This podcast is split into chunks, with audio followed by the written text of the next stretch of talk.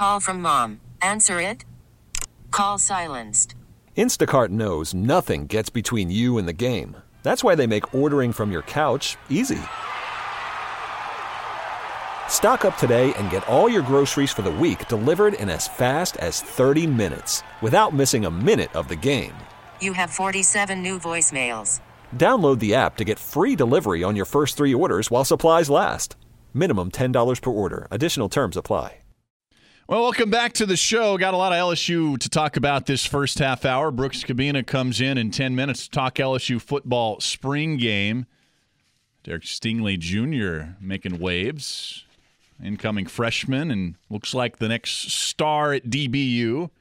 You had the quarterbacks at LSU for the most part looking pretty good. Joe Burrow and a new look Myles Brennan. Offensive line play, a lot to be desired. Issues like you'd expect around the periphery there. We'll talk to Brooke about it in just a little bit. LSU baseball in action right now. We'll take a listen in just a second, but I want to go back to this last weekend because forget about tonight. Tonight's game doesn't matter at all in the long run. But this last series over the weekend did matter, and that was because Texas A&M was on top of the SEC West standings until the series against LSU.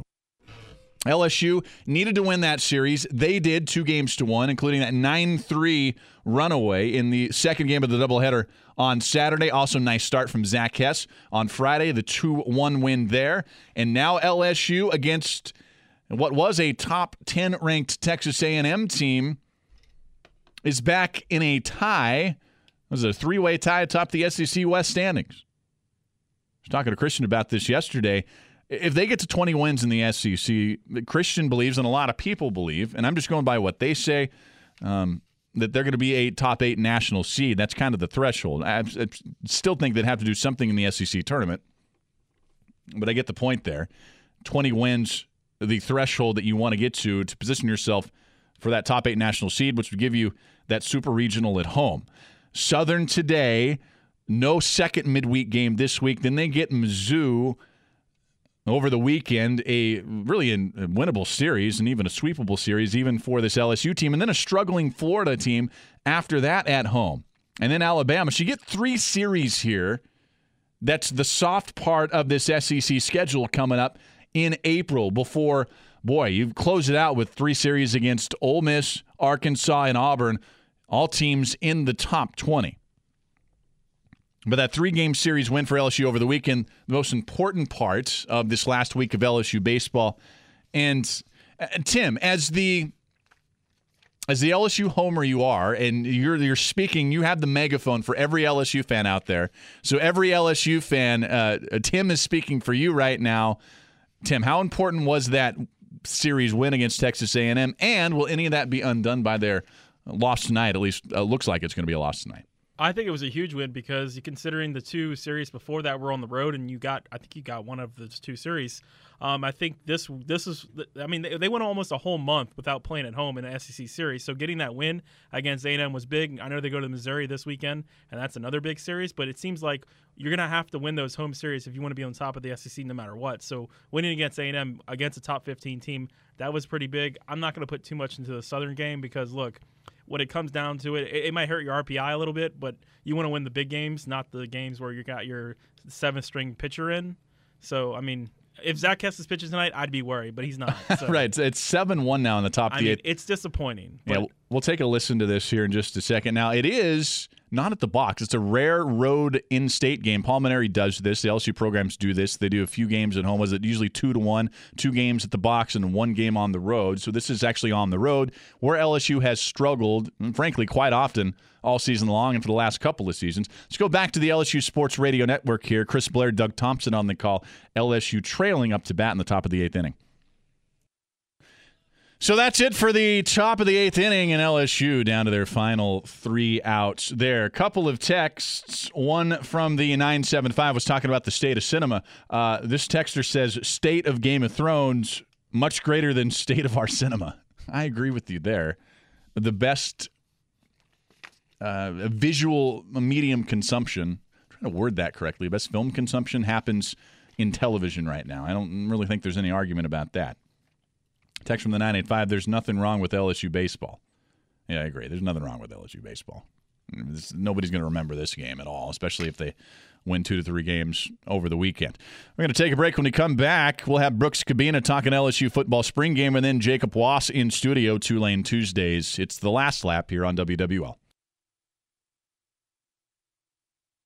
Welcome back to the show. We're talking LSU, LSU baseball getting hammered right now at Southern. Say it doesn't matter. You might disagree, but it's midweek game. Sky is not falling chicken little. Sky was definitely not falling this weekend over at the LSU football spring game, even though we have said maybe the most boring sport in the world is football between the months of February and May. Still a lot to learn from this LSU spring game. There really was, even though the actual on field product, you're not going to learn a lot from that, but we did learn a few things. Let's bring on in Brooks Kubena of The Advocate to talk about it with us. At B Kubena on Twitter, covers LSU football there for The Advocate.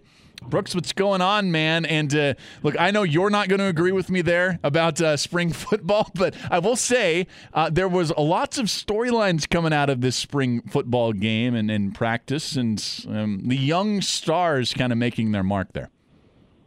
Yeah, absolutely, Seth. Uh, you know, on on Saturday, I, I thought it was I thought it was one of the more newsworthy spring games I've seen, uh, just because know, there were a lot of new players that we wanted to check out, and the offense did really well. And for LSU, that was big news, especially the past couple of years of you know, anticipation for offense, what it looked like during spring games. So I don't know. That was my takeaway of it. You, did, I mean, didn't you get a sense that over the past couple of years, this was a more offensive?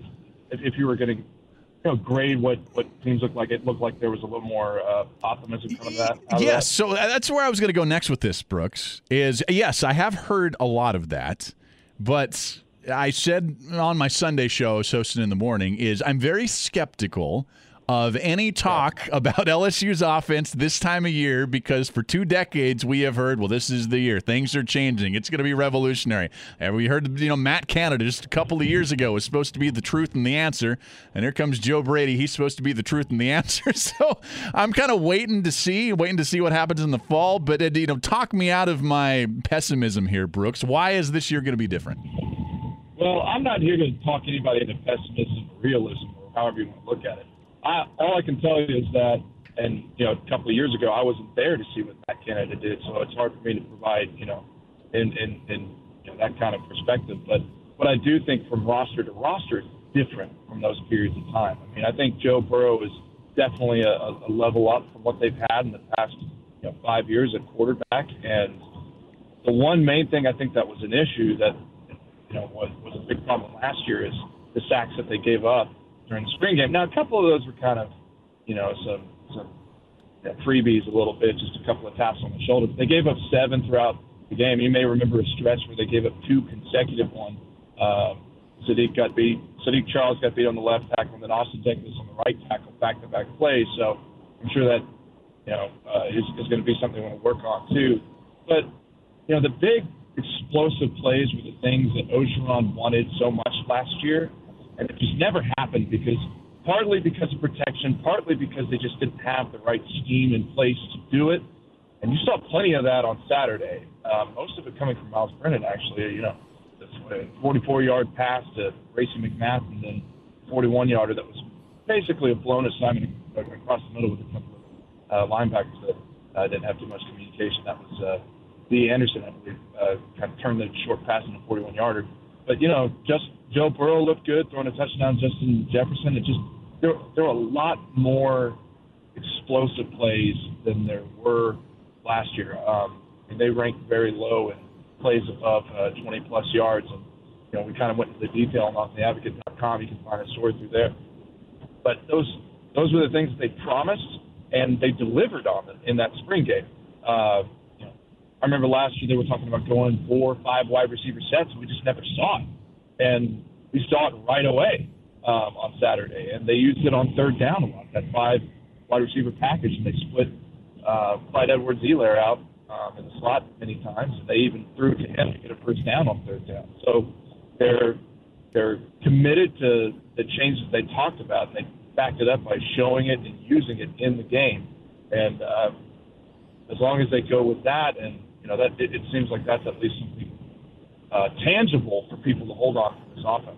It's Brooks Kubena who covers LSU football for the Advocate here on the last lap. Let's stay with Myles Brennan here, and and I hadn't heard the hype in the spring around Myles Brennan in the last few years. In fact, it's almost always been the opposite. Uh, you know, he's too skinny, doesn't look like a college quarterback, he isn't developed yet. Everything that I've heard the last few weeks, and then coming out of the spring game was, well, he finally looks like an SEC quarterback. He, he's bulked up a little bit. He was tucking the ball all over the place.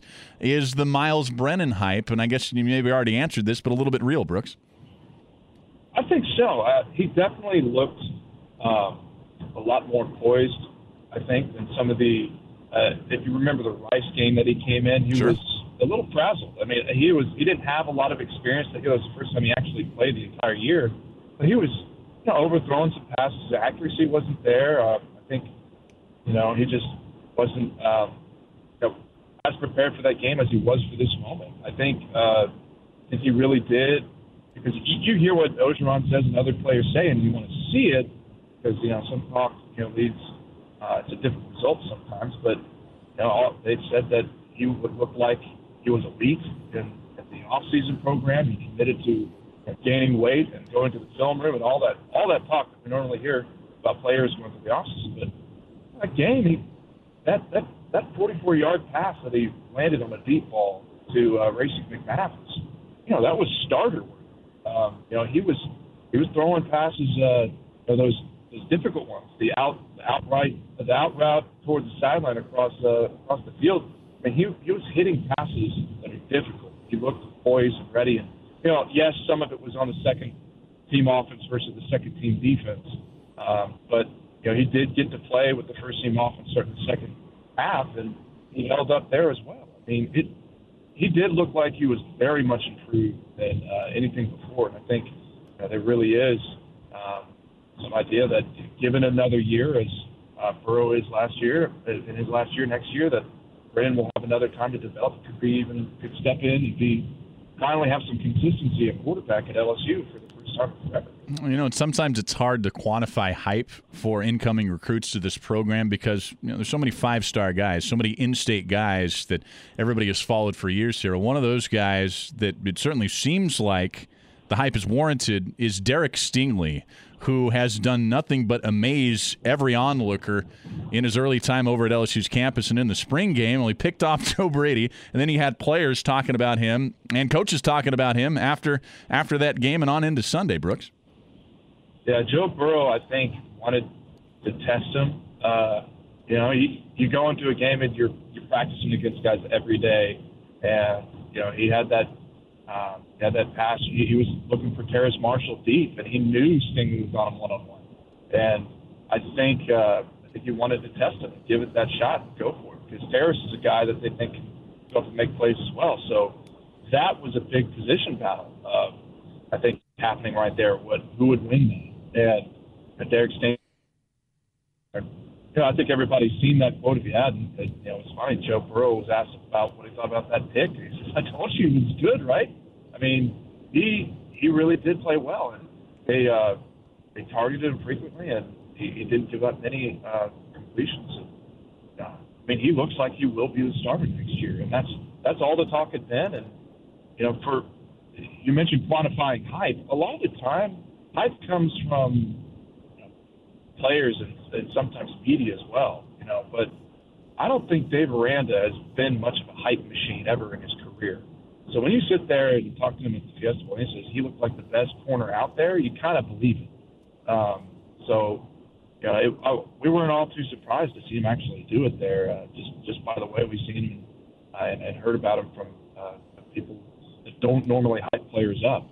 It, it certainly seems like him and Kristian Fulton, if he comes back fully healthy, they'll they'll have a, a, as good a defensive back unit as they normally do. Coach O has never lacked in, in confidence. In fact, uh, his overconfidence, I think, has been uh, something to watch since he took over as head coach here um, the last three seasons. But sometimes, Brooks, he's never looked completely comfortable. I think might be fair. Uh, I is he is he seem more comfortable now in full year number three at the helm, especially you know here in the spring when uh, important things are happening. My first day was the day Orgeron talked on August 1st to the Rotary Club at Tiger Stadium. And my my thought coming in was like he was going to be on the hot seat. You know, he was going to be nervous, whatever. But I thought that day he was very comfortable. Throughout all last year, he seemed comfortable. Uh, I wrote a story for the Alabama game, um, you know, kind of around that to where after beating Miami and Auburn and all of that, they were there was he was finally starting to prove that he belonged there and that he could coach and that they could win. And I think he knew that before the season. He knew what kind of team he had.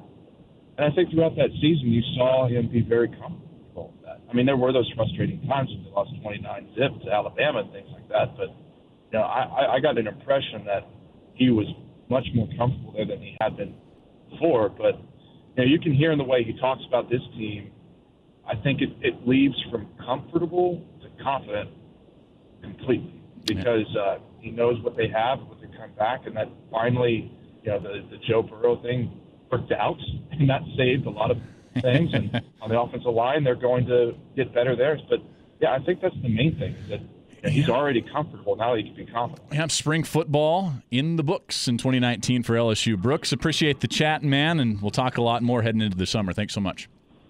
I appreciate it, Seth. Anytime. Find his work at theadvocate.com and on Twitter at bkubena.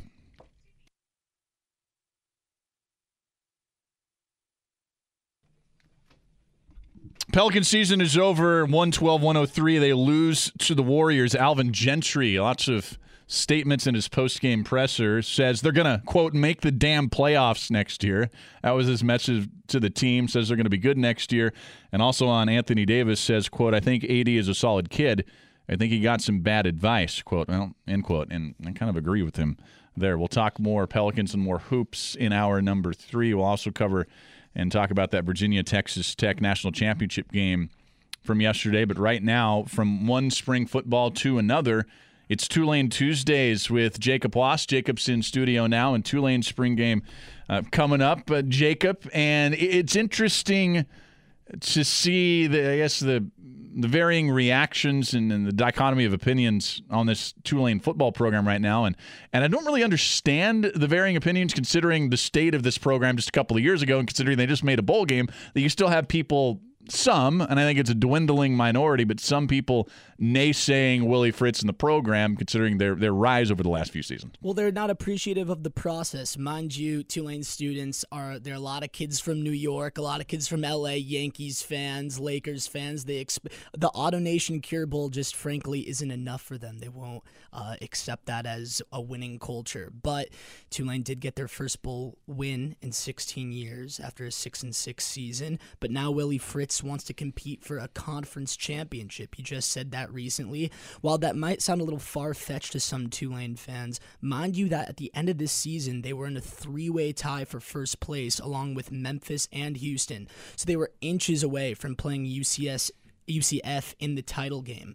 However, Tulane hasn't had back to back winning seasons since 75% of the Tulane population was born. It was 97, 98. So let's see if they can uh, remake some history. Wow, you are making me feel very old with that stat uh, right, right there. Uh, Tim says Sean King. There you go, uh, Timmy, behind the glass.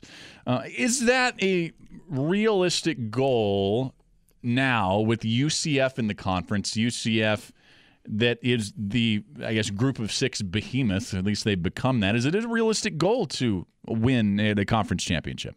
To win a conference championship, I think is a stretch. Tulane, mind you, just had their first like a bowl season bowl appearance in quite some time. But i do expect them to progress. I think one thing that's really exciting is the new offensive coordinator will hall. He's an assistant coach from memphis and memphis last season was fifth in fbs teams in scoring. So but with that comes a new offense that they need to learn and it'll be interesting to see how quarterback justin mcmillan fits into it let me ask about Justin McMillan. So he was uh, he was as good as I think can be expected, considering that he he transferred right before the the season started last year, and now his second year in the program is going to be given the full reins here.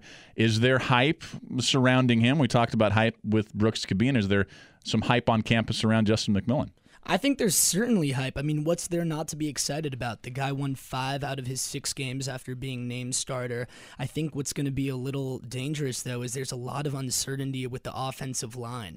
And that's really the only way he can be successful. So once they get that figured out, then we'll see if McMillan can maintain some success. That's something we should definitely pay attention to in the spring game on Saturday. Is there more passion for LSU football this year than there was your first couple of years on campus, or are you seeing a difference? Tulane football. Yeah. Yes. Um. Yeah. I absolutely. I think there's there's no reason really not to. I mean, the team's winning. If you give a good product, it will put the students in the seats.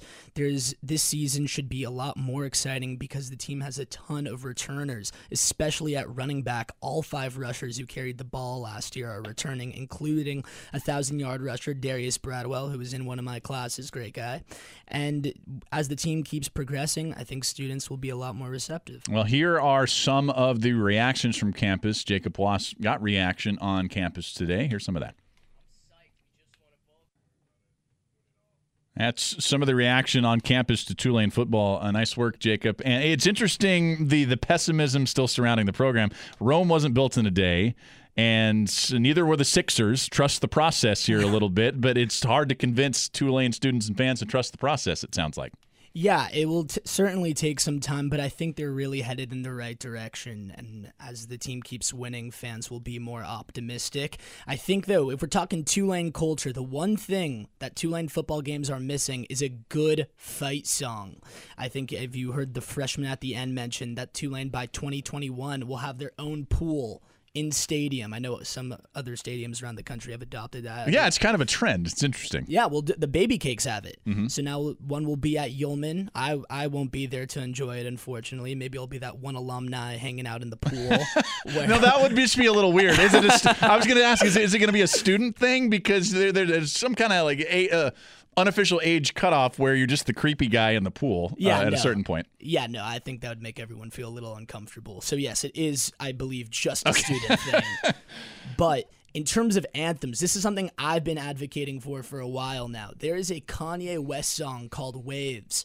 If you're not familiar with it, the bridge goes, Kanye goes, that's just the wave. And then the chorus goes, waves don't die. And if that was played at Tulane, I'm sure that you would feel an earthquake, a small earthquake. Everyone loves that song. Everyone knows it. Should be the anthem. So you are a proponent for Tulane finding their inner Choppa style. Absolutely. Yes, exactly. Exactly. They need their own Choppa style. The the team's getting better and you want something to sing and dance to while they're scoring touchdowns. So, an anthem is needed. A pool is just kind of the icing on the cake, but it won't be around next season and if Tulane is going to be better, which it looks like, they need something to jump up and down to. There you go. He's Jacob Wass. I'm Seth Dunlap. We'll take a break here. Tulane Tuesdays on the last lap. We'll come back. We'll chat briefly about Tulane baseball. It's the last lap here on WWL. Welcome back to the program. Tulane Tuesdays, continuing with Jacob Wass sitting across from me. Tim Zimmer's behind the glass. LSU does fall to Southern seven to two. Great tweet, Tim. What was the what was the tweet you just had? Well, the game tonight on TV was on ESPN Plus, and I said, "Well, if nobody's watching, does it really count? Because I don't know anybody who actually has ESPN Plus." so it's kind of like the tree falls in the forest thing. Like if nobody watches this game, it doesn't really matter. Yeah, I suppose so. Let's talk a little Tulane baseball as they win another series. Uh, Jacob, they go uh, two and one against Wichita State in the three-game series, winning the final two games, and they've uh, positioned themselves here now in the squarely in the middle of conference play um, to make a little bit of a run here. They're 21 and 11 overall. They're above 500 uh, in the conference and won a couple of games in a row, and one of the better Tulane baseball seasons we've seen uh, recently. Absolutely, and in that two to one series win against Wichita State, there was a doubleheader where where they combined for 20 runs. So the bats are still flying for the Wave. One guy we really got to point out, and we've been pointing him out, Seth, for the past couple weeks, is Kody Hoese. We've been giving him recognition, but th- today he was named National Hitter of the Week, so we gained national recognition. Ah. Not to say that we said anything about it first, but this past week he had a bat- batting average of 579, which included 11 hits, 9 RBIs, and 4 homers. Include and On top of that, he leads all of the American Conference in those categories. So, Kody Hoese, been great all season. We should continue to see great things from him and from the rest of the Tulane lineup. Yeah, indeed. They get uh, US, uh, USF this weekend. Uh, we're taking on Southeastern tonight. We're trying to get you a score for that. Not Tulane here, Jacob, but I will ask you. You're originally from Cali, and of course, we were talking about this when you got into studio. Magic Johnson and the craziness that's going on there. That it, I was just telling Tim, I don't know if Magic Johnson is drunk or high, or and look, it is legal over there, so uh, good on you, Magic. But I don't know what's going on. Apparently, this press conference has gone off the rails, and he's saying all sorts of weird stuff that we'll get to uh, once you're gone. But what do you make of this Magic Johnson situation? Oh yeah, I was watching it before I came over, and it kind of it kind of was sad at first. He was tearing up, saying like, "Uh, you know, I couldn't look Jeanie Buss in the face and tell her this." But then it kind of just transitioned into an open mic, and he was just kind of cracking some yucks about like, "I don't know if the Lakers are that good. Maybe they are. Maybe we're headed in the right direction." And meanwhile, Twitter just is exploding, eating it all up as usual, being like, "What is like? Why is Magic?" And he was asking for a, j- a job at ESPN in the middle of this press conference. yeah, yeah, no, he's he's really laying it out all on the table right now. And honestly, as much I'm sure he's gonna get a lot of uh, hate on it, but I will be the person to say, "Good for you, Magic. You know what? You're at the podium. Let everyone know what you want. All right. There's no need to hold it back. You're in too deep. Just keep letting it fly." It's true. I will say this will be one of the most memorable exit press conferences that I've ever seen. Usually these are very dry. And a lot of times, the guy who's leaving doesn't even give a press conference, especially when he leaves on bad terms like this. Uh, It's just it's weird. How about an emergency press conference right here, right now? Okay. Come with the cameras. Bring your reporters. I got something to say. Okay, I was gonna say, wait, am I leaving? Are you leaving? What's going on? I don't, I don't know. What's uh, is this? Is this the is this the exit? Or is Tim Zimmer leaving behind the glass? Uh, Tim, you want to throw a press conference on your way out here? If Tim ever left like this unexpectedly, we probably would throw a press conference for him. Good stuff behind the glass. I mean, I don't know what to say here. Oh, you just well, you. I have never seen Tim speechless in the two and a half years I've done the show with him. So we did that. Uh, Tulane leading Southeastern fifteen to nine in the top of the ninth uh, inning tonight. Tulane up to bat, so looks like they're on their way to um, to another midweek win here.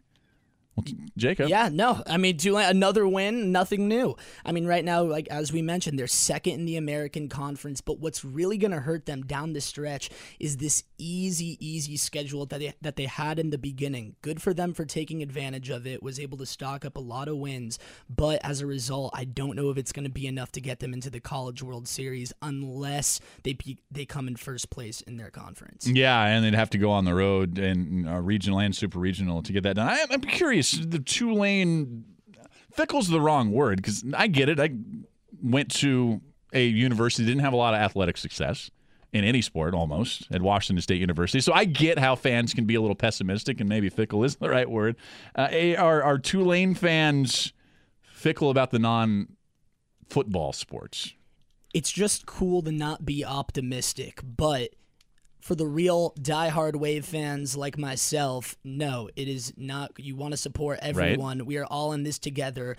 Wave family. It's not. That's not a thing at all on campus. But I'm Wave making it a family? thing, Wave family. I like that. Yeah. Okay. No. Yeah. I'm, and I'm the head of it. So we gotta give our love not just to football, not just to baseball, but uh, I think women's golf had a tournament this week that they did decently well in. Shout out to, to women's golf. Uh, the other obscure sports at Tulane, which there are multiple of. Which honestly, even though I am in the Wave family, I am not that well versed on uh, these minor sports. I always but- wonder is, and I always regret this, looking back at my time on campus at WSU, that I didn't check out all of the, the non-revenue sports, the smaller sports more, the, the swimmings, the, the volleyball, the, the soccer, even stuff like the rugby or things like that. Do you, you ever think, man, I- you know, I'm gonna it's gonna be 10, 20 years down the road, I'm gonna have a career, I'll be wherever, and I, I kind of missed out.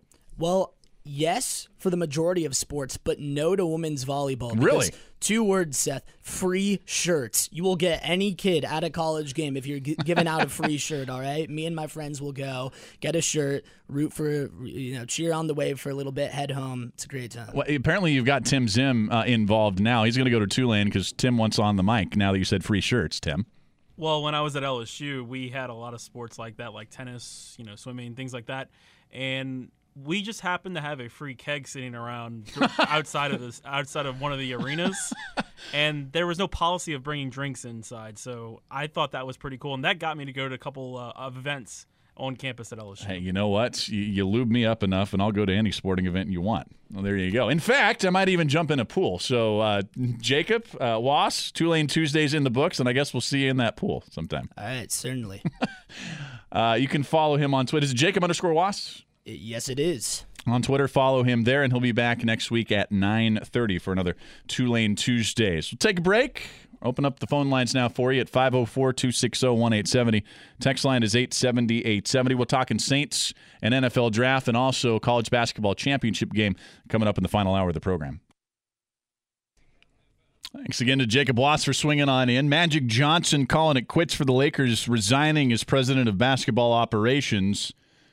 Our friend Joe Curley, who covers uh, the Lakers and the Rams for the Ventura County Star, Here's what he said on Twitter at VCS Joe Curley. For my money, Magic Johnson was the very best NBA basketball player of the last 50 years. But question I'm having a hard time answering is was he a worse head coach, team president, or late night talk show host? How would you rank those? And I bring that up because I did not know that Magic Johnson was a head coach ever. Tim, when was he coaching? We had to look this up during the break. Well, I think he retired. I don't. I don't know if he retired in '91 as a Laker, but he left the Lakers in '91 and then became a coach in 1993, 94 season, and, and he coached 16 games in which he was five and 11 during that span, and then he resigned immediately. Now, now what's the late night talk show host? Is this some weird L.A. area talk show? Because I was he a host on Best Damn Sports Show when it was going back then? Like, where was he a late night talk show host? I mean, he did host the the post game ESPN NBA games, like you know when they go back to the studio. He did do that for a little bit, so maybe that's what he's talking about. Uh, maybe, I guess so. We'll see what happens with the Lakers, who are now just in complete disarray. Players don't want to play with LeBron.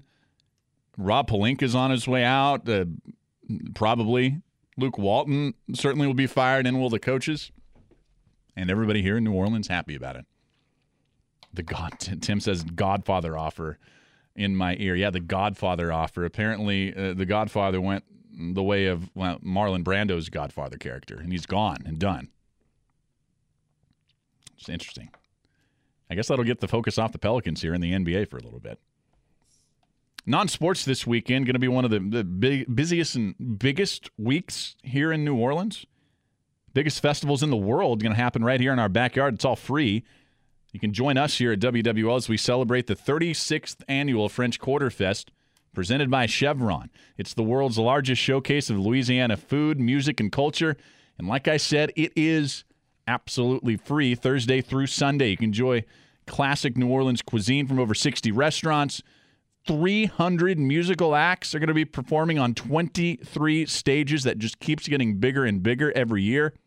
You can come on out and meet some of your favorite WWL personalities as we're going to broadcast live from the world's largest jazz brunch in Jackson Square every day of the festival. Brought to you by Touro Emergency Department. When you party too hard at the fest, Touro takes care of it. Thursday, it's Scoot from 1 to 4 p.m. Friday, it is Queen Angela, Angela Hill from 10 a.m. to 1 p.m. Saturday, Don Dubuc from noon to 3. And then Sunday, it's just sports with Kristian Garic and Steve Geller out there. They're co-host that from 10 a.m. to 11:30. That's the French Quarter Fest. Four days of big time New Orleans fun, Thursday through Sunday. Wear your comfy shoes and party with us here at WWL. Tim Zimmer, you were pumping your fist at French Quarter Fest behind the scenes. I did not know you were a huge French Quarter Fest fanatic.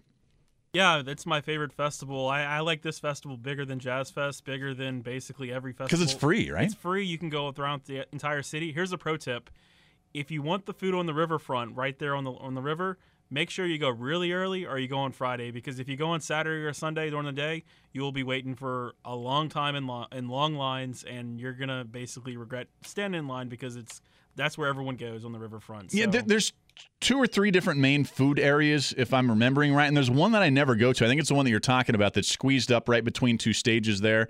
And I don't go to that one. I either go to the one that's by the old insectarium and the IMAX, or I go by the one that's closer to Jackson Square, and it doesn't seem to be nearly as crowded. Jackson Square's got a pretty good, um, pretty good setup. It is kind of small because it's in that one little circle. If you go by the old Mint, which is uh, a little further down, and um, by the Marigny, um, that actually has a pretty cool spot. They have some pretty good food there, but I think most of the main food and where most of the main people will stay will be, be on the riverfront. So what I like to do, I like to go on Friday during the day, and I like to check out all the food then, and then you know maybe you know drink a few things on Saturday, so I don't have to worry about getting the food then.